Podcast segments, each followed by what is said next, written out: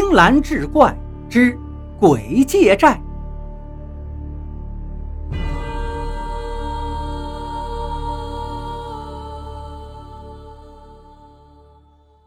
书接上回，掌柜的闻听惊讶半晌，终于明白了，我碰上个傻子呀。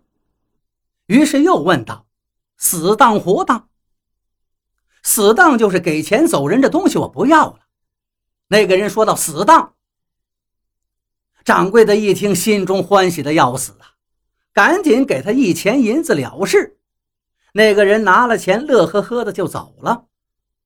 那个人一走，掌柜的赶紧把这颗稀世之物拿过来给张成看。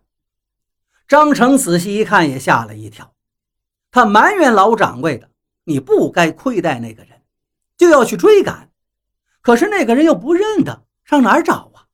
无奈只得放下了，还叮嘱老掌柜，如果那个人再回来，一定要跟他说，也好将这个夜明珠还给人家。这天夜晚，张成在外头喝点酒，正一摇三晃的回家呢，突然听到有人喊道：“兄长慢走！”张成一抬头，嘿，就见杨毅站在眼前。穿着打扮呢，跟上回是一样的，只是感觉这模样有点模糊。张成以为自己喝多了眼花，非常开心。兄弟呀，怎么是你呀？好几个月不见了，你可想死哥哥了？走走走，快到家里一坐。说完就要上去拉杨毅。杨毅冲他一摆手：“哥哥呀，今夜太晚了，不便打搅，小弟。”有一件难事，要求哥哥帮忙，还望您能成全。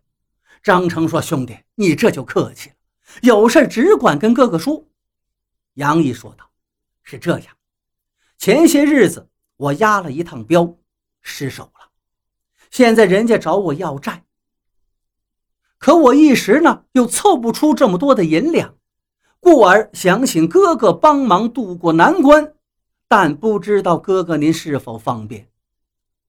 张成一听，兄弟，这有何难？还差多少钱？杨毅说一千两。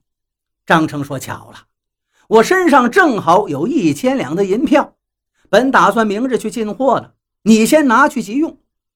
说完，拿出银票就交给了杨毅。杨毅接过来道：“哥哥，您尽请放心，三个月后我定当归还。”张成说道：“贤弟，你遇到难处了，为兄的我理当竭力相助，谈归还岂不见外？”杨毅道了声谢，扭头急匆匆走进夜色中。第二天天刚亮，张成正要出门，就听咚咚咚急促的敲门声响起，紧接着哐啷一声，大门就被踹开了。一群衙役涌进来，二话不说就把张成捆了个结实。这时候，知府申不通迈着八字步，大摇大摆地走了进来，对张成道：“张员外，你可知罪吗？”张成道：“申大人，在下不知所犯何罪，还望大人明示。”哼，给我搜！申知府一声令下。众衙役疯狗一般冲到屋里，是大肆的翻找，吓得一众佣人纷纷躲到一边。不大功夫，有个衙役手捧着那颗夜明珠就出来了。大人，您看，张员外，这是什么呀？申不通问道。夜明珠，大人。张成老老实实回答：“哪里来的？”昨天有人在我的当铺里当的，当了多少银两啊？当了一钱银子，哈哈哈哈哈哈！一钱银子，这岂不是天大的笑话？张员外，此物价值连城，只当了一钱银子，谁信啊？我告诉你，前几日皇宫内院进了贼了。不少御用宝贝被盗，其中就有这颗夜明珠。你分明是勾结贼人买赃销赃，现在物证确凿，你还有话可说吗？带走。张成还想分辨，身上又挨了两脚，不由分说，上上下下一家人都被带进县衙，关进大牢，所有家产均被查封。那么各位要问了，这到底是怎么回事呢？原来呀，那泼皮罗二跟这个申不通就是一丘之貉的酒肉朋友。罗二呢，一心想报复张成。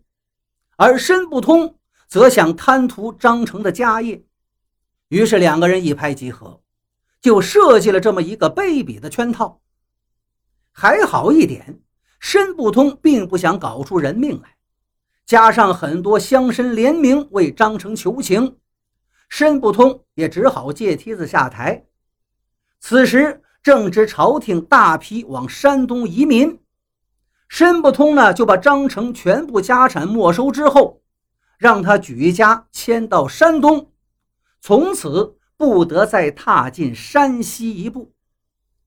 这张成是一夜之间变得身无分文，不过好歹是留住了性命。他一想呢，好在杨毅就在山东啊，我不如去投靠我这兄弟吧，然后再做打算。于是向亲戚朋友们借了点盘缠。带着全家十几口人，风餐露宿，赶往山东。走了能有一个多月，到了临淄一带。